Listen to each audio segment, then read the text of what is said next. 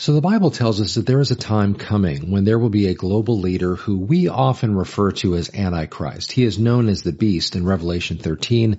Um, he is uh, he is somebody who will have global reach and authority. The world will fall down at his feet, seeing him as something of a god. And he will, according to Revelation 13, uh, verses 16 through 18, also oversee a system that is not just spiritual in nature, but is also in connection with the spiritual element to it, uh, also includes economic uh, and global economics.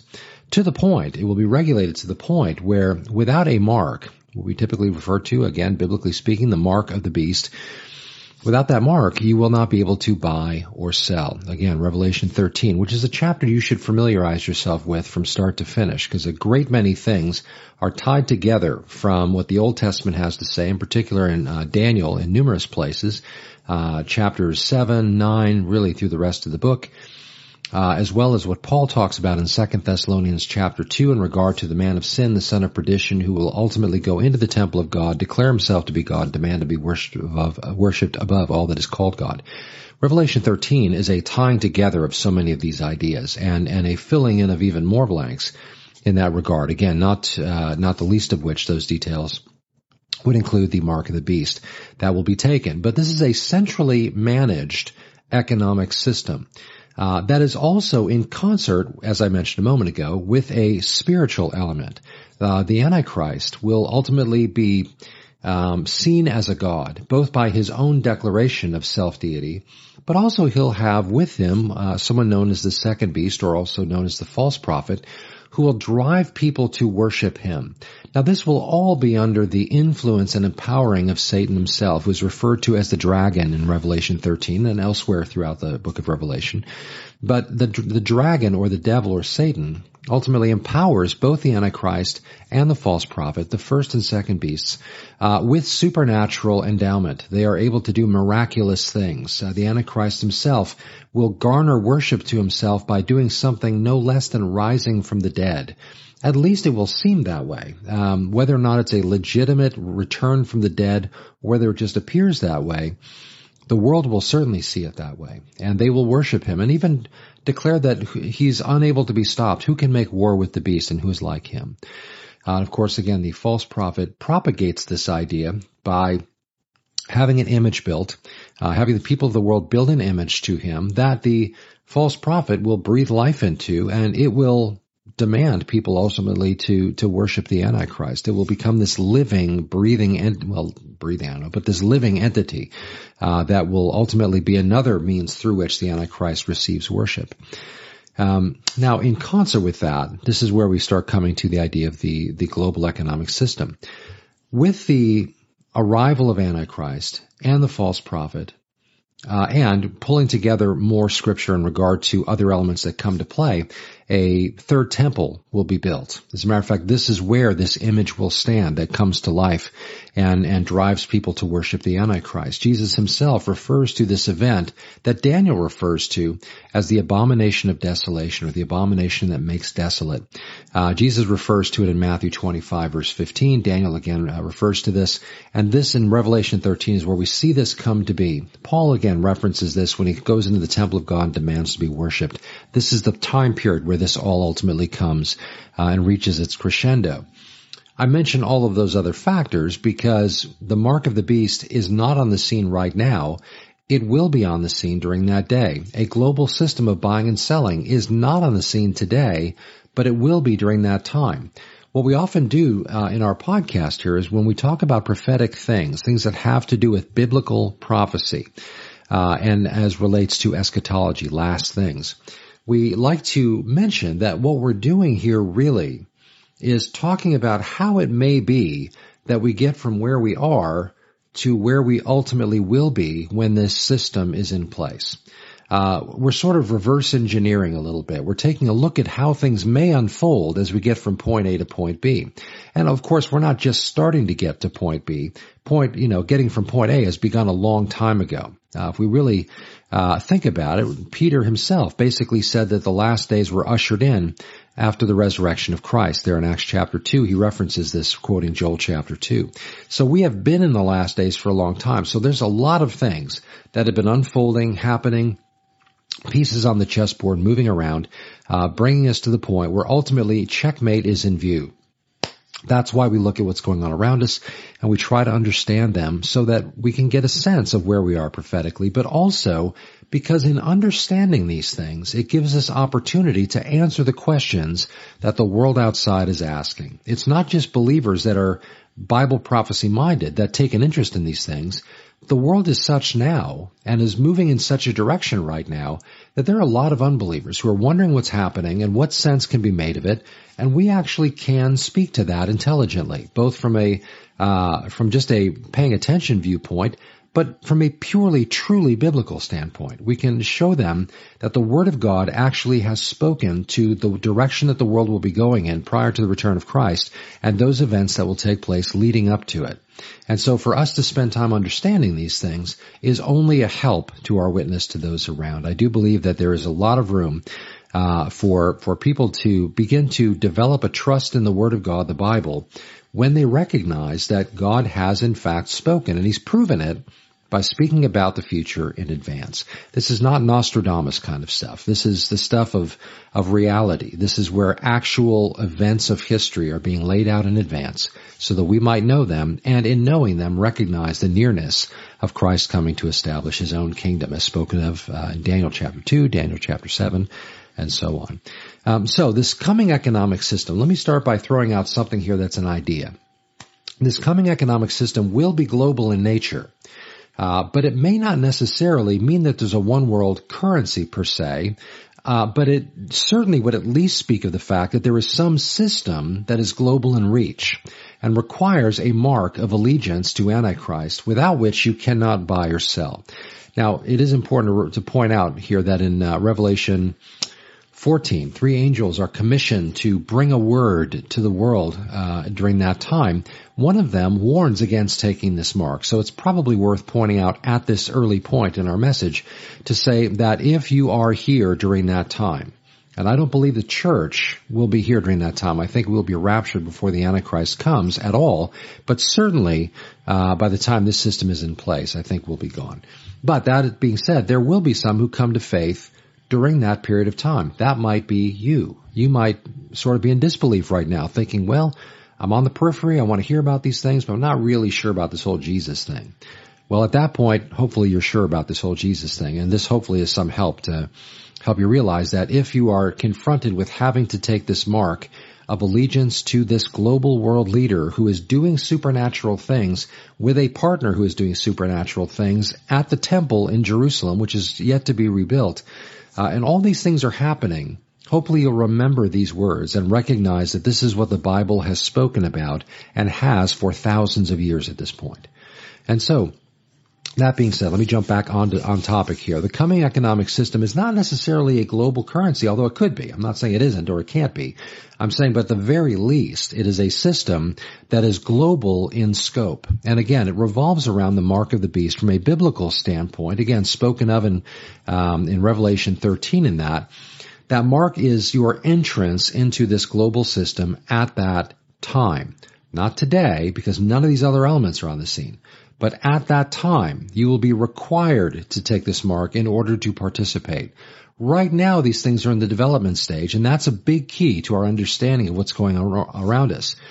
There are those who are very, very uh, devoted to studying biblical prophecy that unfortunately have gone out a little too far on a limb and said this is the mark of the beast or this is the Antichrist uh, system and that kind of thing. It's too early right now to say that. Uh, as of today, uh, July 5th, 2022, it is too early to say whether something on the scene today is that system. It is not too early to say, however, that these things are at least conditioning agents and cultivating a development of people's um, acceptance of these ideas. So when it comes on the scene, it will be received by most most people during that period of time will be conditioned to simply go along with this system because they've sort of been taught to do this. um, technology has sort of moved them along at a certain pace. And rather than try and figure out what all this stuff is, they just sort of say yes and they'll take whatever it is that comes because it's just where we're going. And they give no thought whatsoever to what ultimately the bigger picture is. Remember, the Antichrist system is ultimately expressed through the Antichrist and the false prophet, but it is empowered by Satan himself. The end game is to ultimately deceive a world to come against Christ at his return, which is what we see in Revelation 19. When Jesus returns, coming in power and great glory, where every eye will see him, like thunder and lightning flashing across the sky, he comes and returns and in that context, in that setting, the Antichrist has so convinced a global community to stand against Christ at his return that they actually try to stop him. Psalm 2 references this as well. Um, so, how do we get from here to there? Well, I'm going to talk specifically more about the economic system today. Uh, but in days ahead, again, we're going to talk about things like the Great Reset. We're going to talk about some of these other elements um, that have to do with conditioning the world to join together in unity ultimately against Christ when he comes. Um, now again, you may be listening to this thinking that's pretty far-fetched, but I would suggest to you that you read the scriptures on these things and that you consider looking into some of the references that we're going to make today and the resources that we'll make available uh, in terms of websites and links and things you can read and watch.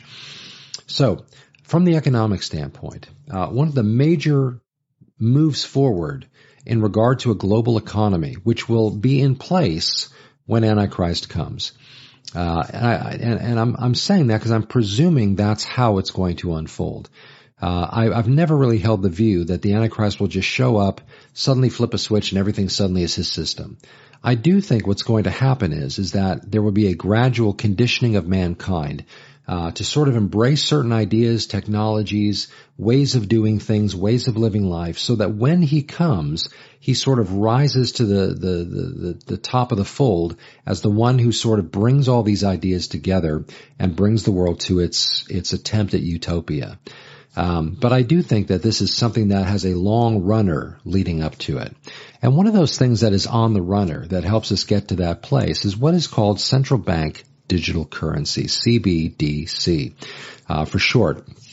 This is a system of digital currency uh, that is part of the world of crypto in a sense. It is different from cryptocurrency uh, in that cryptocurrency is what is called decentralized.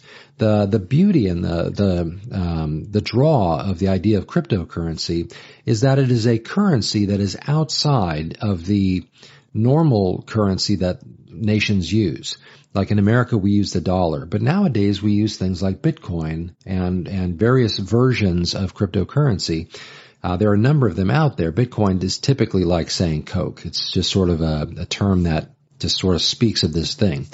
Um, but but the idea of cryptocurrency is one where you can buy and sell. You can do transactions in the marketplace. Um, uh, sometimes just in the digital marketplace online, but sometimes you, in person. Like you can buy a, a Tesla with cryptocurrency and that kind of thing. So it's it's a real fiat currency, um, and so it's used, but it is decentralized. There's no the government doesn't regulate it. The government doesn't print it, quote unquote, or or put bitcoins out there per se. This is a uh, a digitally mined digital currency uh, concept here that that is embraced by many. I actually don't delve in the crypto world very much, but uh, but the this is something that is embraced by many um, because it is another way of doing business that is free from government regulation, or so at least it, it would it, it, purports to be.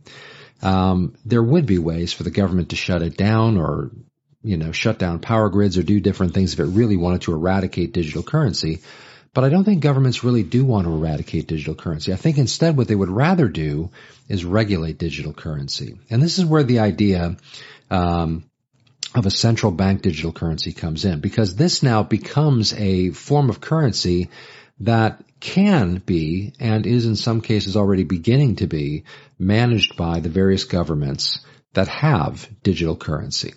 Uh, a central bank digital currency. Uh, sometimes you'll hear terms like stable coin and this kind of thing. These are uh, these are terms and ideas that speak of the idea that there is a government backing behind the system ultimately, although it is still dealing in digital currency.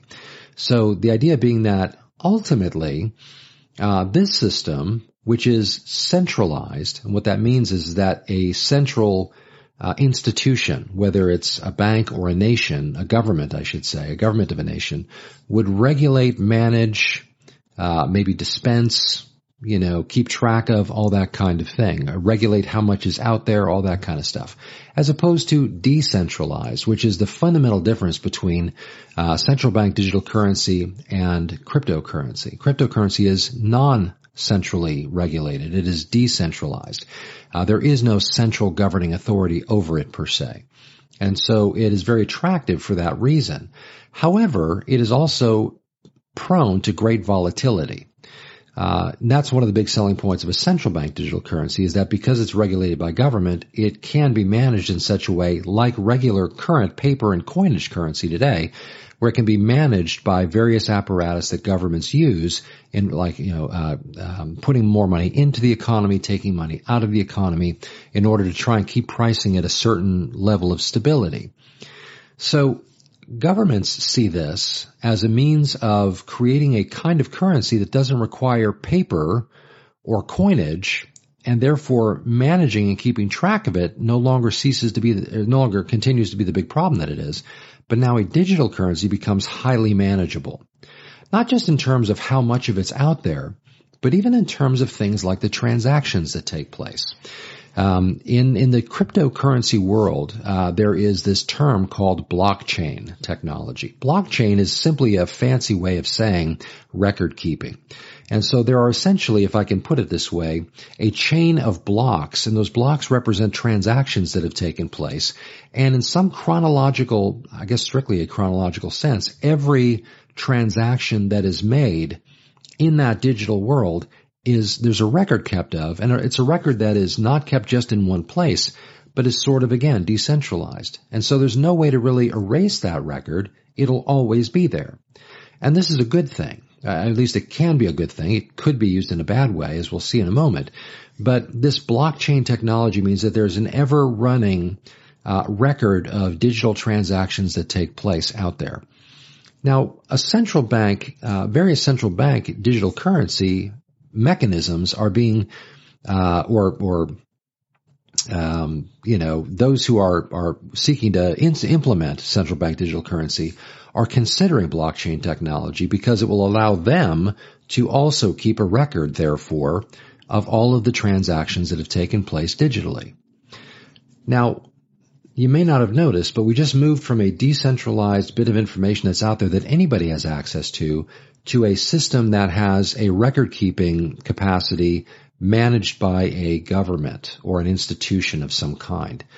But generally speaking, what we are talking about here are governments ultimately regulating uh, both um, the central bank's digital currencies, but also the blockchain connected with it in terms of record keeping and that kind of thing. Now, um, the idea of centralizing a monetary system as we move in this direction here now, the, this creates a, a situation or a scenario in which access and control of that currency resides no longer in your hands, but now in the hands of an institution like a government. Uh, for example, when you go to the store right now, you have a wallet or something like a wallet. And in that wallet, you have dollar bills of some some denomination. Maybe you've got a 20. You went to the store, you went to Kroger, you bought your groceries, you got 20 bucks out over so that you could just have cash in your pocket. And then you go down the street and you go into a shop and you buy some for 10 bucks. You give them a $20 bill, they give you $10 back. You just regulated that entirely yourself. You had money in your pocket, you gave it to them, hard currency.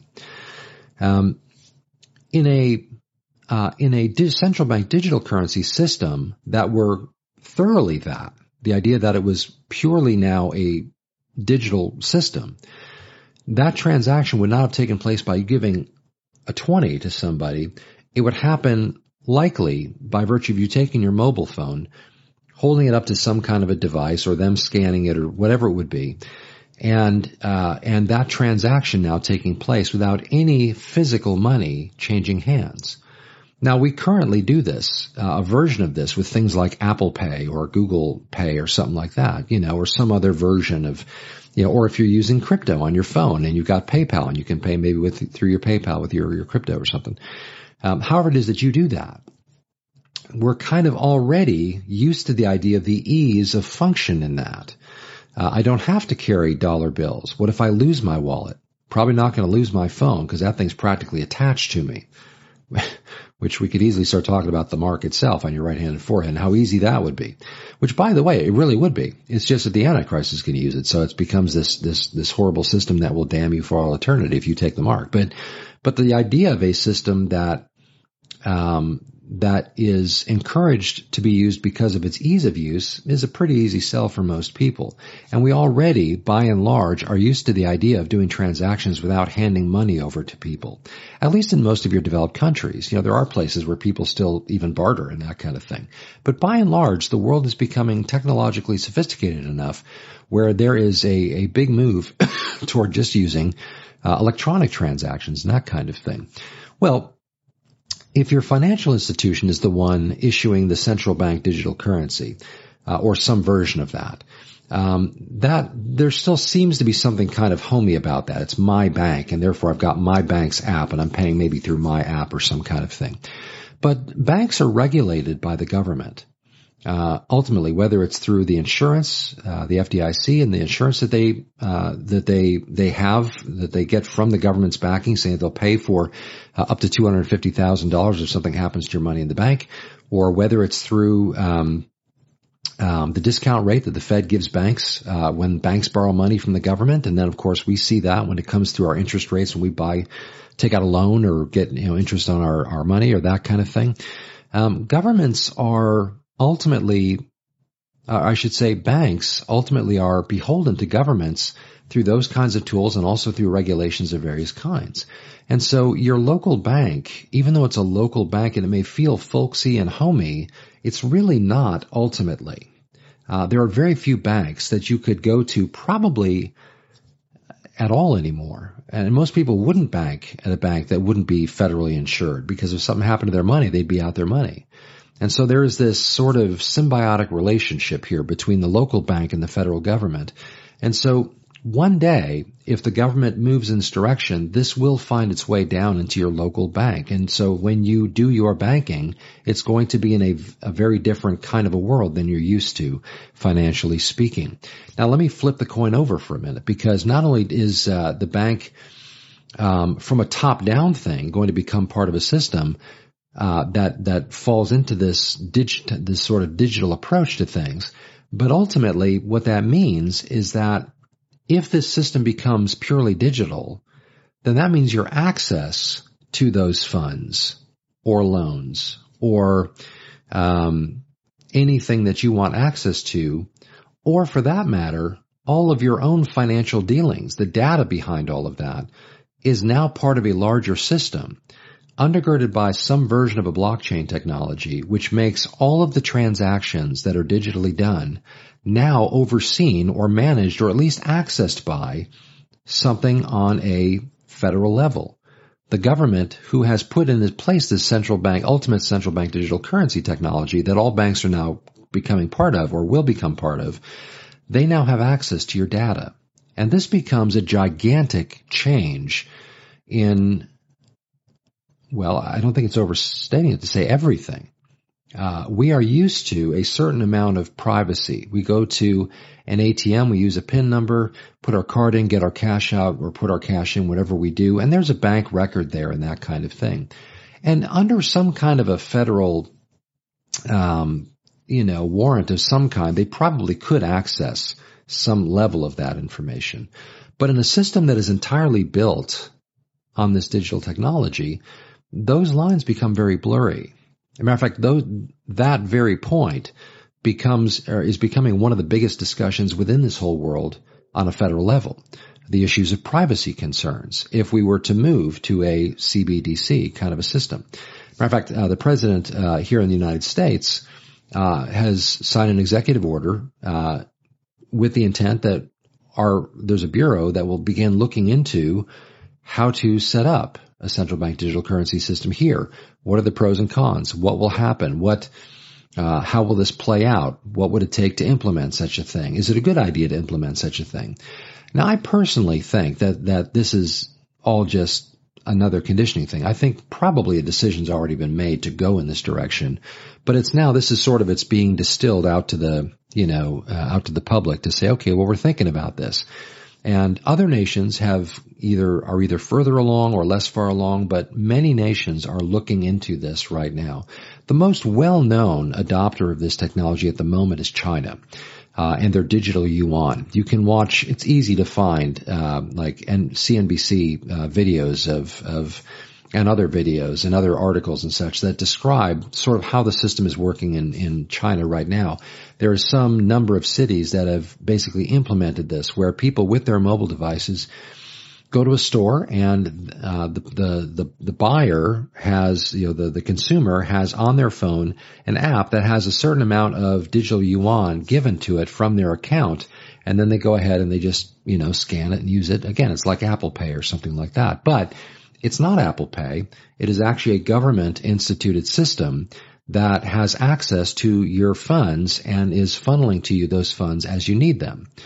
And so this system is working out reasonably well over there, and so it's likely going to be pushed out to more and more cities. Uh, and, and ultimately other countries are beginning to see this as, as being a, not only a matter of convenience for consumers, but a matter of having information on the buying habits and such of those who are um, are, are, utilizing that system. Again, this is where, and in China, privacy is not something that is considered a high commodity like it is here in the United States or most Western countries. Um, we have a different worldview on that kind of thing, whereas in China, it's really not that way. And so this idea of it kind of rolling out there makes perfect sense because in that environment, it can roll out there. The people aren't really going to argue against it. It's just the way things are. The problem is, is when that mindset becomes our mindset, where we just sort of feel like we give up our rights and that kind of thing because convenience is worth giving that up.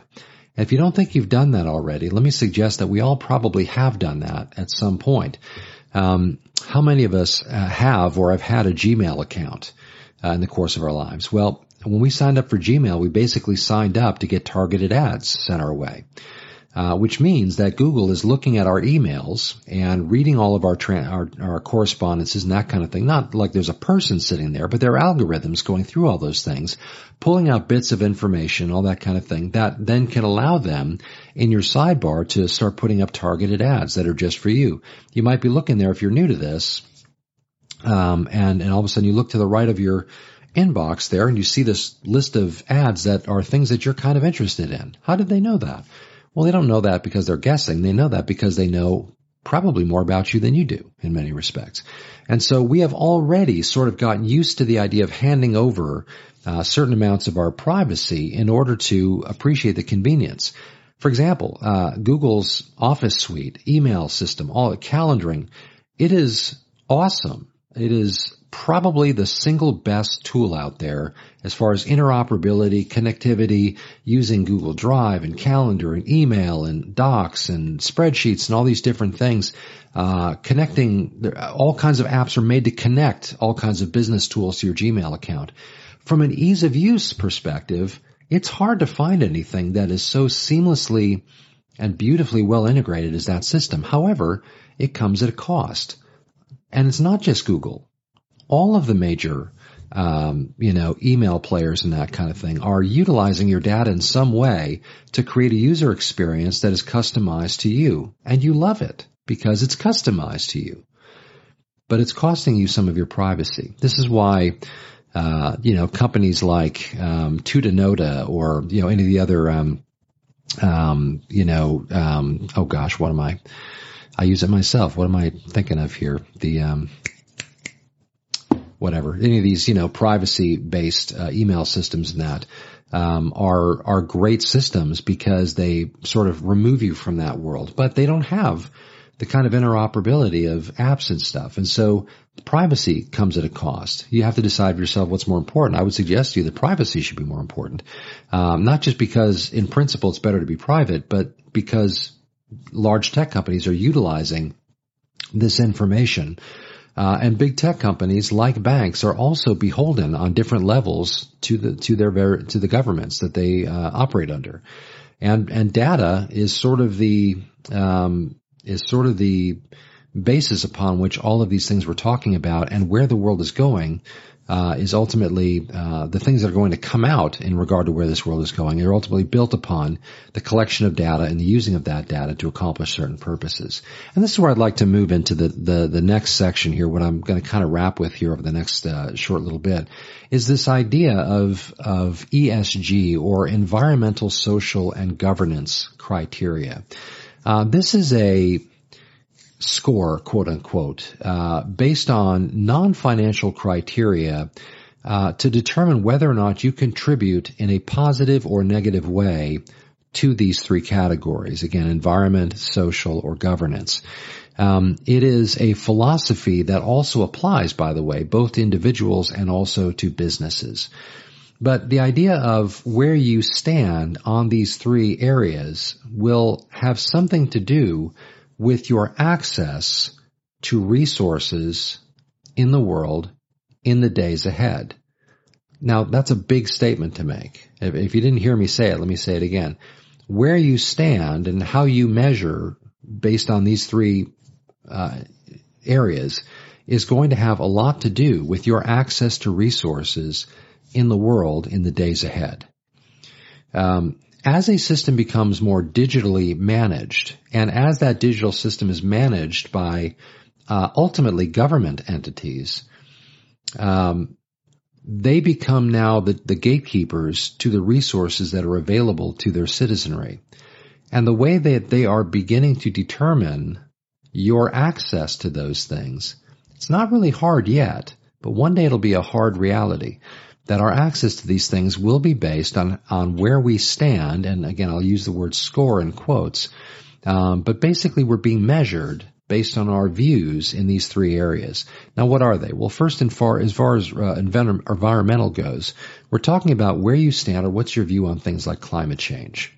Um, what does your carbon or environmental footprint look like? Now, what does that mean? Are you driving a car that is gas powered? And if so, are you driving an old car that is burning lots and lots of emissions and putting emissions into the atmosphere and causing global warming?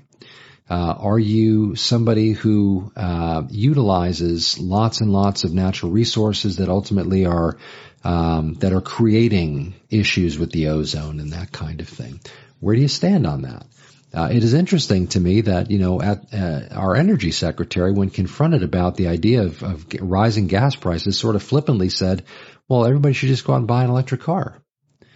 Well, most people can't afford to go out and buy an electric car. You know, that's that's not something that the average person can just go drop forty grand on an entry level uh, electron electric car, an electronic but electric car. Um, and by the way, I have nothing fundamentally uh, I have no fundamental problem with an electric car.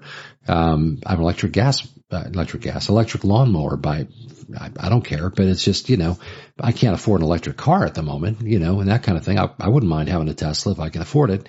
But the idea of, of having electric cars, fine, whatever. We're not really stopping emissions because it, it, it takes natural resources to create the electricity that ultimately provides for the electric car.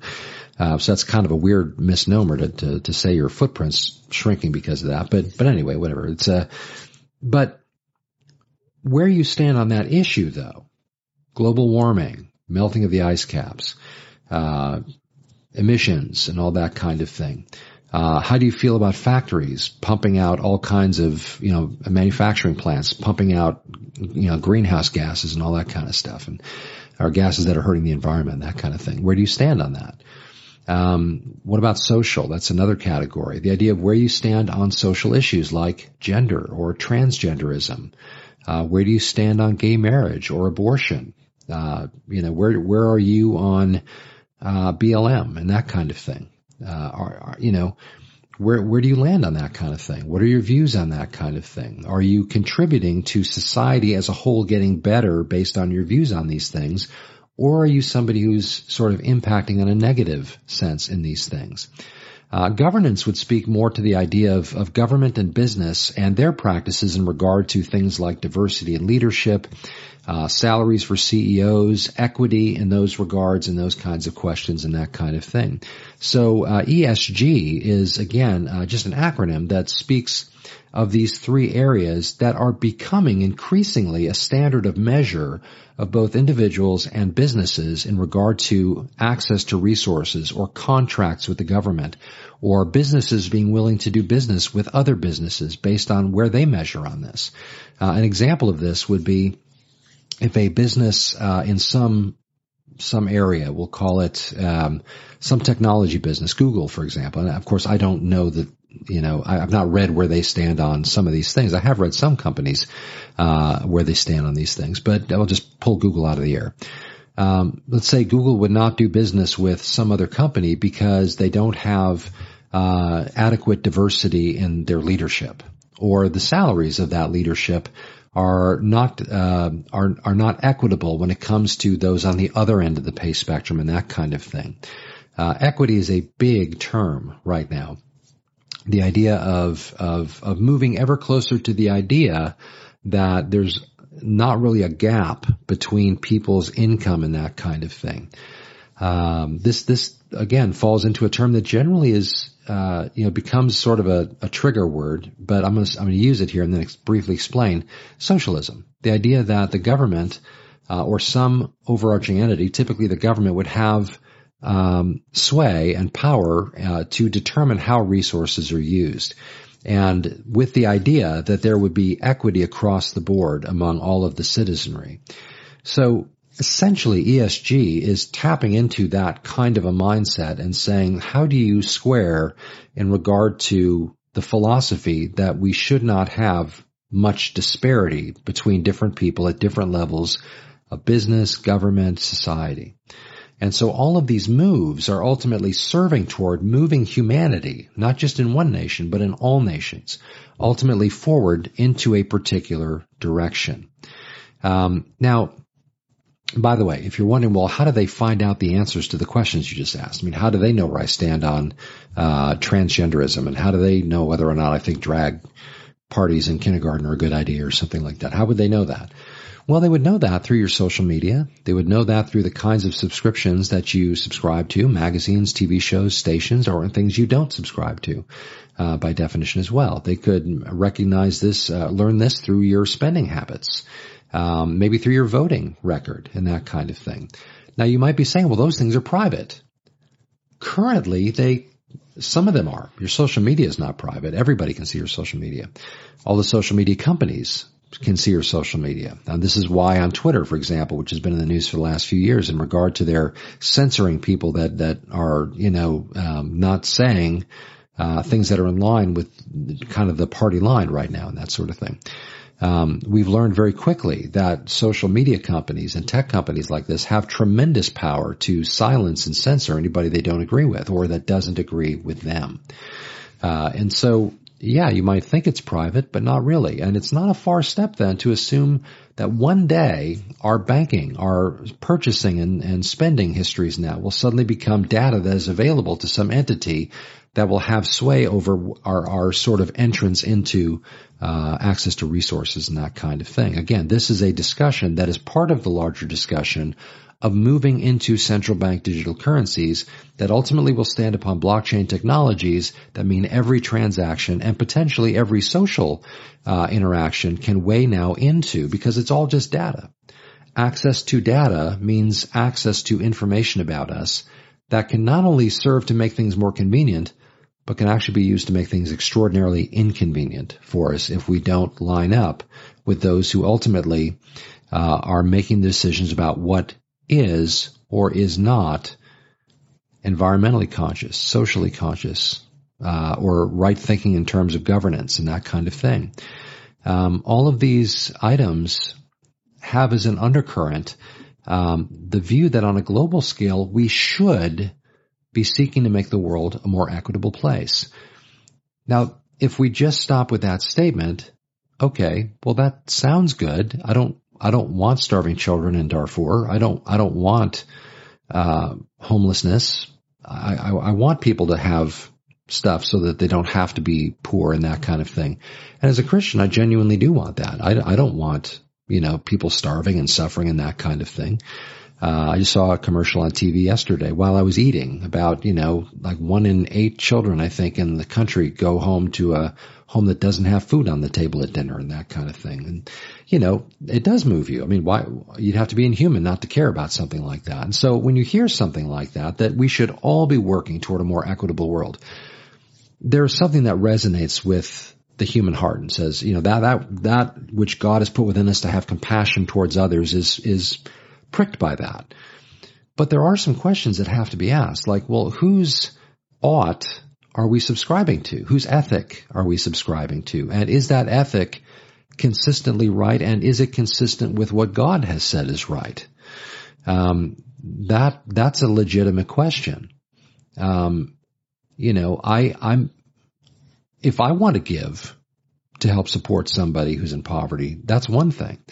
But if the government decides that resources are all going to be used for that, is that government doing the right thing in the right way? I mean, what if I don't agree with what they say is right? What if I don't agree with the way they approach equity and all that kind of thing? What if uh, that equity comes with it, you know, other caveats and stuff that I'm really opposed to? What recourse do I have in that case? Well, potentially none because they now know all of my data. They have the capacity to give me access to my own money or maybe access to spend my money on my central bank digital currency backed app on my phone. If my ESG score is not real good, I might go to Walmart one day or I might go to um, a gas station one day or a grocery store and try to pay for my stuff and it may not take it. And I have no control over that because they're not taking dollar bills anymore. If I can't get it with this, I can't get it.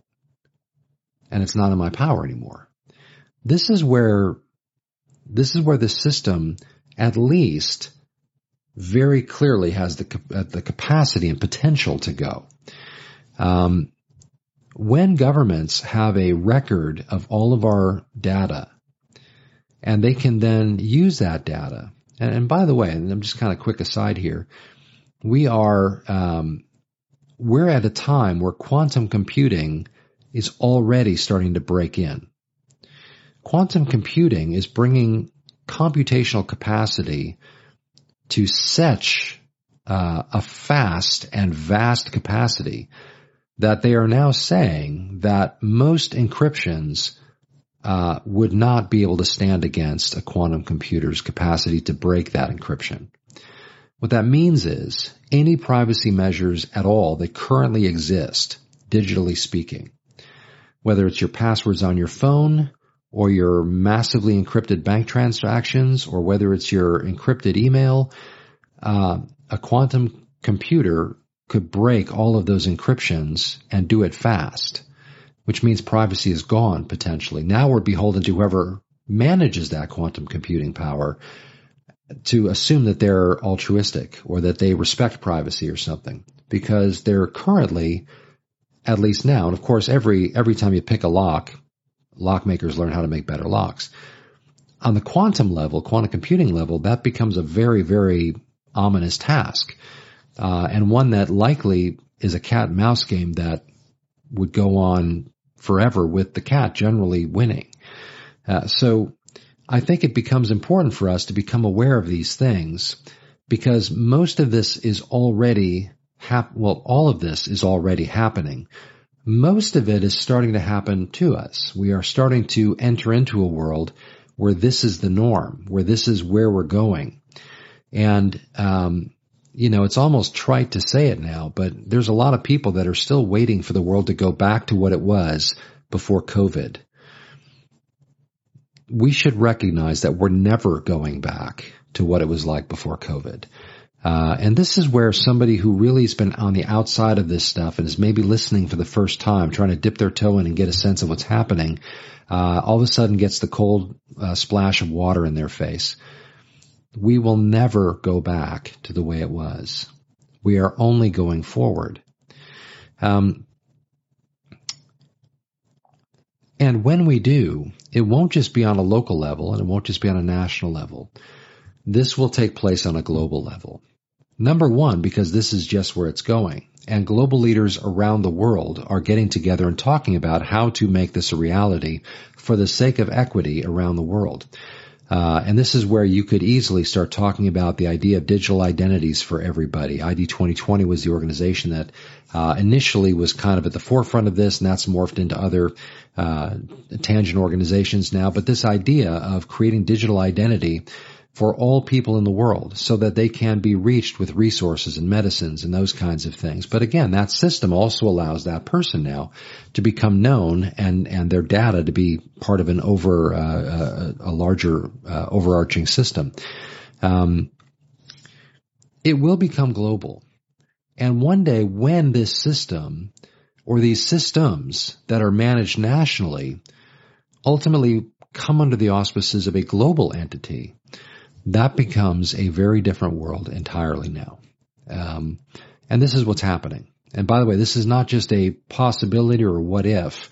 This is actually the, the very goal and desire of a number of entities around the world, but probably the most, um, influential and front-facing organization that is moving things in this direction and is seeking to steer the world in this direction is the World Economic Forum. Now, if you've followed this podcast for any length of time, we have spoken a lot about the World Economic Forum, and we're not done. We'll continue talking about things in the days ahead. But the World Economic Forum has has held its yearly meetings. Davos in particular is the, the most prominent meeting that they hold. But the ongoing work throughout the year that ultimately finds its sort of outward expression at the Davos meetings uh, is has been for the last 50 years about creating a world that looks like what we're describing the world is now looking like what they've wanted for the last 50 years. Now, even if we grant that many of the people within that organization over the years, and even today, have in their minds the idea that this is just the best thing for the world. Uh, the world will be better if we have this stuff all in place. Um, and we're just talking about the eco- the economic part of it today. We're not even talking about all the other uh, well the other four pillars of of what is known as the Great Reset. Uh, the Great Reset, for those who are unaware watching this, is a an agenda that is uh, uh, put forth with the idea of of reapproaching five major pillars that basically encompass all of human life on a global scale. Economics is one of them, and this is what we're talking about today. But it also talks about environment, which we've touched on, politics, social things, technology, all, and different things like this. And so we're going to talk more about some of these things in the days ahead as well, uh, because I want to keep this at the forefront of of uh, of, of, your of your attention. Uh, in the midst of doing the Bible studies and all the different things we do on this channel, this is something that I want to make sure that we uh, utilize uh, this outlet as a means to keep these things in front of your mind, so that when they begin to unfold more fully and it becomes more overtly obvious that this is what's happening, you'll have a baseline understanding at least. And of course, more than that, if you've decided to go looking into it further on your own. That's why we provide other uh, links and, and, and, things to read, articles, videos to watch, and that uh, that are generally produced by the horse from the horse's mouth. Um, these are not, uh, you know, I don't put tinfoil hat people in the, you know, um, with all respect to tinfoil hat people, uh, I don't, I'm not really relying on, on, you know, that kind of thing when I'm providing resources. I'm, I'm sending you to the World Economic Forum to read it. I'm sending you to Klaus Schwab's books with references to read them. I'm sending you two links that explain some of these things that are, uh, you know, respected news sources and things like that. I want you to understand these things, uh, not just from my own mouth, but I want you to hear them say it themselves and that kind of thing. So, it's important that we learn about these things. But again, the World Economic Forum, just briefly as we kind of bring this in for a landing, um, is uh, an organization that has far, far reach globally speaking. And is, it is right now an organization that leads by influence.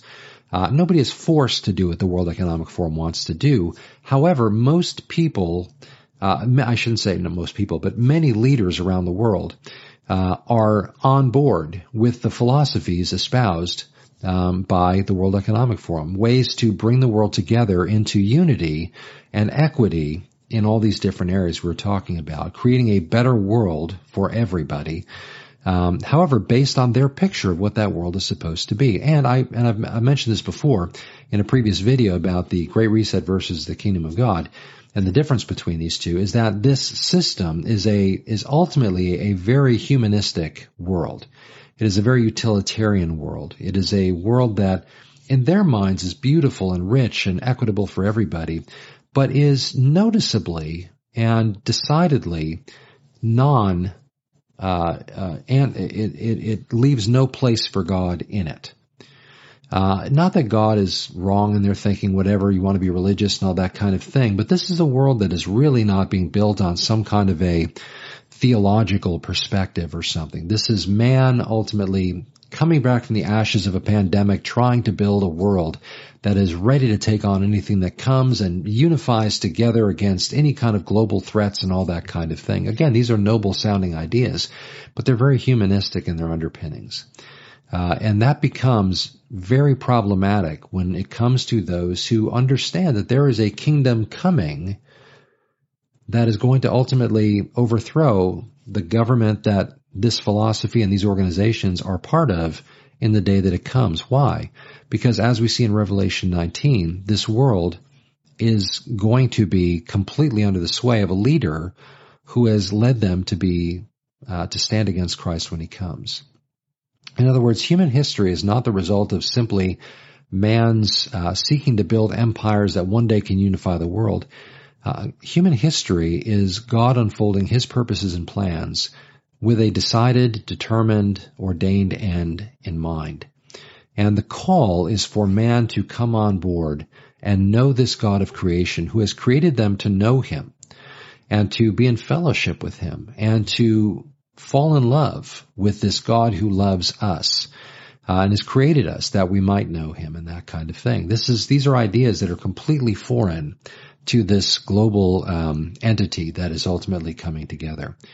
And so when we talk about these things, um, and, and again, I'm going to have plenty of links down here. You can spend time looking at them. But, and, and like I said, we'll be talking more about the fourth industrial revolution, the great reset, and different things like this in the days ahead. But as we talk about these things, I always want to make sure to emphasize as we bring them around to, the, to an end that these things should not scare believers. Uh, they probably should scare unbelievers. But believers ought not live in fear of these things coming to be. If we do live in fear of them, it's probably living in fear of the idea that my IRA might collapse or empty out, or my 401k may not uh, ultimately, I may not have access to it, or what if I have trouble getting food or, or gas in my car and that kind of thing? Practical things that we do rely on and are used to just sort of having there all the time. Um, any of you started getting some food aside or started thinking about ways to cook food if, you know, if all of a sudden electricity gets shut off or you, you can't afford gas to get to the store or something? How would you, you know, do you have enough food to sort of carry you for a period of time? And how do you have the means to cook that food? Uh, if the normal traditional means suddenly aren't available to you for some stretch of time? You know, you're starting to think in those terms a little bit, but by and large, most of us don't think in those terms. Oh, if I run out of food in my fridge, I'll just run down to McDonald's. Well, what if, what if McDonald's can't get meat because the truck drivers can't get gas to go pick up the food and bring it to McDonald's? Um, what if farmers, uh, all of a sudden, uh, something happens where they're, um, you know, either subsidized or not subsidized, and suddenly that has a massive effect on crops and and herds and that kind of thing, and then the food supply chain is ultimately interrupted. Um, there's lots and lots of different things that could be brought to bear on this. Most of them are outside the scope of our general thinking. So we may face difficult times in the days ahead. And one of the reasons I share these things in these videos is because we ought not think that difficulties like this couldn't happen to us. Here in America, we're just not used to that anymore. We've been at sort of the top of the the heap for a long time. You know, our, you know, the dollar is strong and our economy is strong and this kind of thing. Well, I put a link to Ray Dalio's book in here, which is a brilliantly written book. And I've also put a link to the video that sort of summarizes, uh, the book. I, I encourage you to watch the video, but I'd really encourage you to read the book too. Um, but he describes sort of the rise and fall of a series of empires that felt like when they were at the top, it was just never going to go away. But it always does. And a certain number, a uh, certain number of years go by and this cycle happens again. And in, in, America, we're at the end of that cycle. We're, we're right there where we're about to fall. And all the indicators of our falling economically and, and therefore influentially, politically and that kind of thing in the world are there and are ripe to come down right now. Now this is not again, sky is falling stuff. This is the trend of history simply repeating itself as it has many times before. It's just not something that we are generally conditioned to think like because most of us are not old enough in this generation to remember what uh, to know anything about the previous empires and that kind of thing. And in history, we don't generally learn about it until something comes and we try to understand what's happening to us now. Well, if you want to understand what's happening to us now, one of the answers to that is what's happened to nations before. And so we find ourselves in that same kind of a place right now, and it's worth learning about this so that we can be ready for what may come. Now again, as believers, when this comes, we understand that this is just the ebb and flow of history that is ultimately leading into a determined end. Uh, and we do know that the time will come when Jesus will return and establish his kingdom. And will rule and reign with him, according to the book of Revelation. We know that we will return with him when he comes. Um, however, there is no guarantee that prior to uh, not just the second coming, but even the rapture, which I think happens at least seven years, if not longer, uh, before Christ establishes his kingdom. That doesn't mean that we're still not going to experience some very significant difficulties before Jesus comes for us. Our hardship is not the measure of whether or not the rapture happens. The rapture will happen when God determines it, when the fullness of the Gentiles comes in, Romans 11. Uh, we'll find out at that point. Uh, we'll find that we'll go home when God has determined it. So there's no guarantee that we may not face difficulties. Remember, Jesus himself said, in this world you will have tribulation, but be of good cheer, for I have overcome the world. And this becomes the perspective and the priority that should undergird and, and really give platform to our thinking and our approach to how we, uh, how we come at life. Um, we should realize that as these things unfold, that our time is getting short that we are getting closer and closer to Christ wrapping up human history and are ultimately uh, going to be with Him, Him establishing His kingdom, all of the things that the Scripture has told us and that gives that give us great, tremendous joy and fill us with anticipation. These things are coming. If we really know that and believe it, then that should affect the way that we live. Add that in concert with the fact that our citizenship is in heaven. This world was not built to last, and the things that are in it were not built to last. We as believers are intended to be consumed with far greater and, and farther reaching things than our next house or another car or uh, or or anything like that. We need these things to live and survive. It's just that's one thing. But when they become the the all encompassing desire of our heart, we've gone askew. We've gone astray from from where our priority really should be. And as these things move forward, we are forced into realizing the, the fleeting nature of the things of this world. Of course, Jesus spoke often and eloquently to this idea. You know, what do I do? My silos aren't big enough to hold all my stuff. I know I'll tear them down and build bigger ones. You fool. Tonight your life is required of you. And who's going to get all your stuff? Solomon said the very same thing. Who's to say that when you die and, and you fade off the scene, all this stuff you've amassed yourself, who's to say it's not going to be left to a fool or somebody? And so the idea here is not to live for these things. If we have them, fine, great. They can be a great blessing in that, but they shouldn't be, they shouldn't be what we are. And times like these force us to realize that in a fresh way. And I think it's, it's, it's the Lord really doing that to our benefit, that we would wake up and recognize the days in which we live. And because we do know where we're going, because we do know how the story ends, we can live without fear. Again, our fears are based on losing comforts and that kind of thing, or even some necessities. But ultimately, even if things get worse than we could ever imagine, we do know that there's a shelf life there. If I could sort of bring a, a sort of a little uh, pun into this thing with the idea of food and the shelves and that kind of thing. But our whatever our sufferings end up being like in this life, whatever how difficult it may get, it's only for now and for here we have an entire eternity with the Lord where this is going to become a fleeting, fading memory. It's going to be seen for, for whatever purpose God may want us to remember some part of it, but it's certainly not going to be longed for in heaven. We're not going to wish we could go back and have those things, but rather we know what is coming. We know how it ends. So we can live fearlessly today and also in the priority that God would have us in terms of gospel living and gospel ministry. Um, So that being said, I, I want to wrap there because we've uh, you know gone pretty long here. But um, we're, again, we're going to be talking about these things in the days ahead, and so uh, and of course we're going to come back to our Roman study. We're going to uh, continue to touch on other things as we go through in that.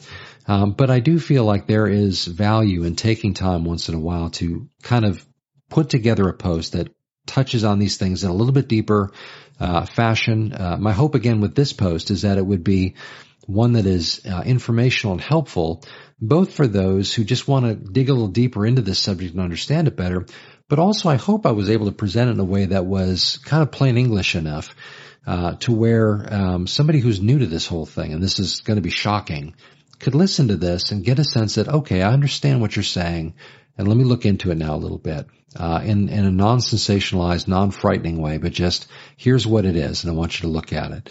And then, of course, uh, a last reminder that these things, because they should force believers into a gospel-centered priority, um, these become our opportunity. These understanding these ideas, I should say, become part of our resource to reach the world outside. There are those outside that are wondering what in the world is going on here and, and what's happening. How do I make sense of this? Well, as believers, we can make sense of it. We can say, well, look, this, this is the world that is laden in sin. This is a world under the sway of the wicked one. This is a world that is fallen. And as beautiful as so much of it still is, it is still fallen. But this is not ultimately what God has created us for. There is in fact a new heavens and a new earth coming, Revelation tells us. Uh, among the last things that the Bible tells us is about a new uh, heavens and new earth that is coming, and that we were created ultimately to be with God and to experience that eternity forever. And so understanding what's going on around us now gives us a hunger for those things to come to be. Come quickly, Lord, as John would say.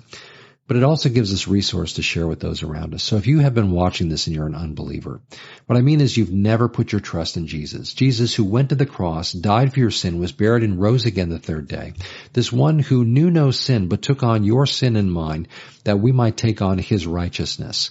Uh, that we might be able to know God and know for sure that we are His. Um, you've never come to that place where you've received Him. You've never put your trust in Jesus Himself. Let me encourage you right now, not to wait till later, not to wait till tomorrow, not to wait till you go to church on Sunday, but right now, to realize your lostness, to understand that apart from Christ, all of the stuff that is going to come down on this world, you're going to be part of that, and ultimately you're going to go down with it.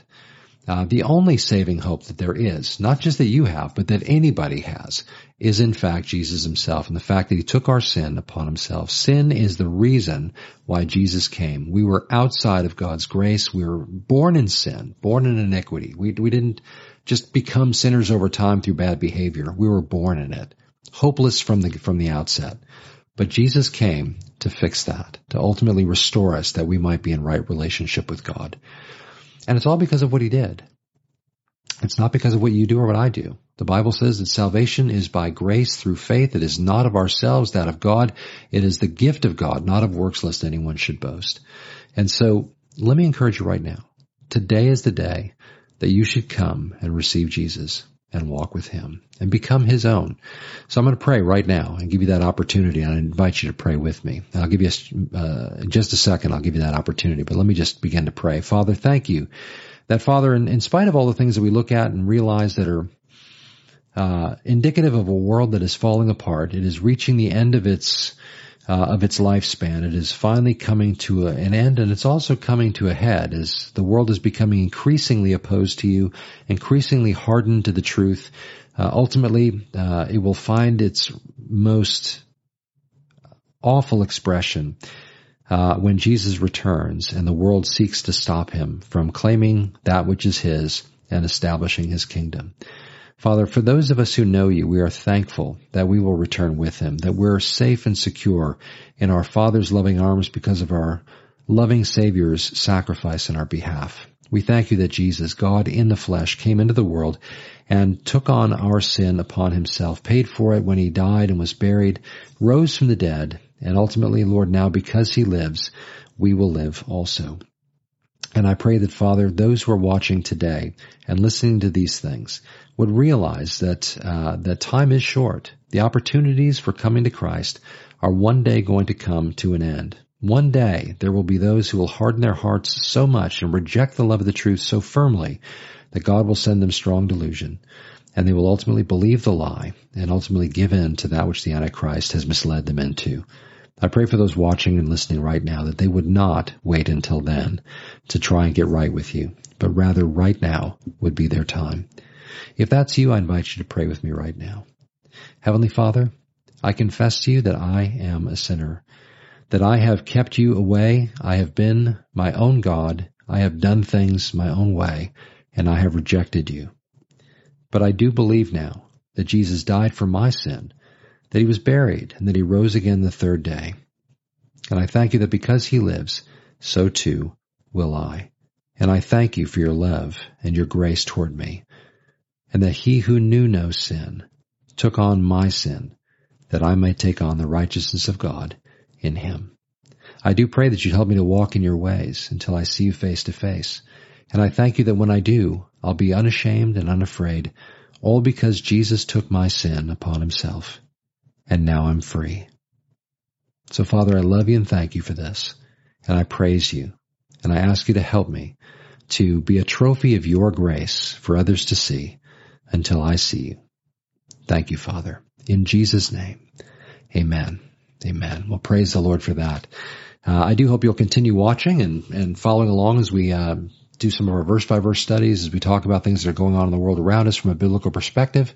Um, certainly, if you're ever passing through the Franklin, uh, Tennessee area, come on in and pay us a visit. Um, you can also go to our church's website at calvarychapelfranklin.com to learn more about us as a fellowship. You can watch our YouTube channel here or go to my personal website at parsonspad.com to watch all these videos as well. You can also reach out by email or commenting on those videos. And so thanks for watching and thanks for following along. If you did, by the way, just pray to receive Christ, I would encourage you to let me know that. I'm not going to ask you for money. I'm not going to ask you to do something for me, but rather instead, I want to just help you begin to take your first steps. And one of the things that I will recommend to you is that you find a good Bible teaching church, a church that teaches from the Word of God, verse by verse, wanting you to learn all of it. Uh, that you might know Jesus better, that you might grow alongside of other believers who are growing in their faith as well. And um, it's important that you have that, that you be able to fellowship with believers, both giving and receiving within a body. So, um, but anyway, let me know, and uh, certainly I'm very thankful to hear that you uh, that you came to know the Lord, and we'll be praying for you in the days ahead as well. So, thanks again for watching. Hope we'll catch up uh, with you again next time, Lord willing, and the creek don't rise. We'll uh, continue on this subject and others uh, in our daily posts, or our, I guess I shouldn't say daily. Sometimes it's daily-ish, but our regular posts. But thanks again for joining, and we'll see you next time. And the Lord bless you and keep you, make His face shine upon you, be gracious to you, and give you peace forever. Amen.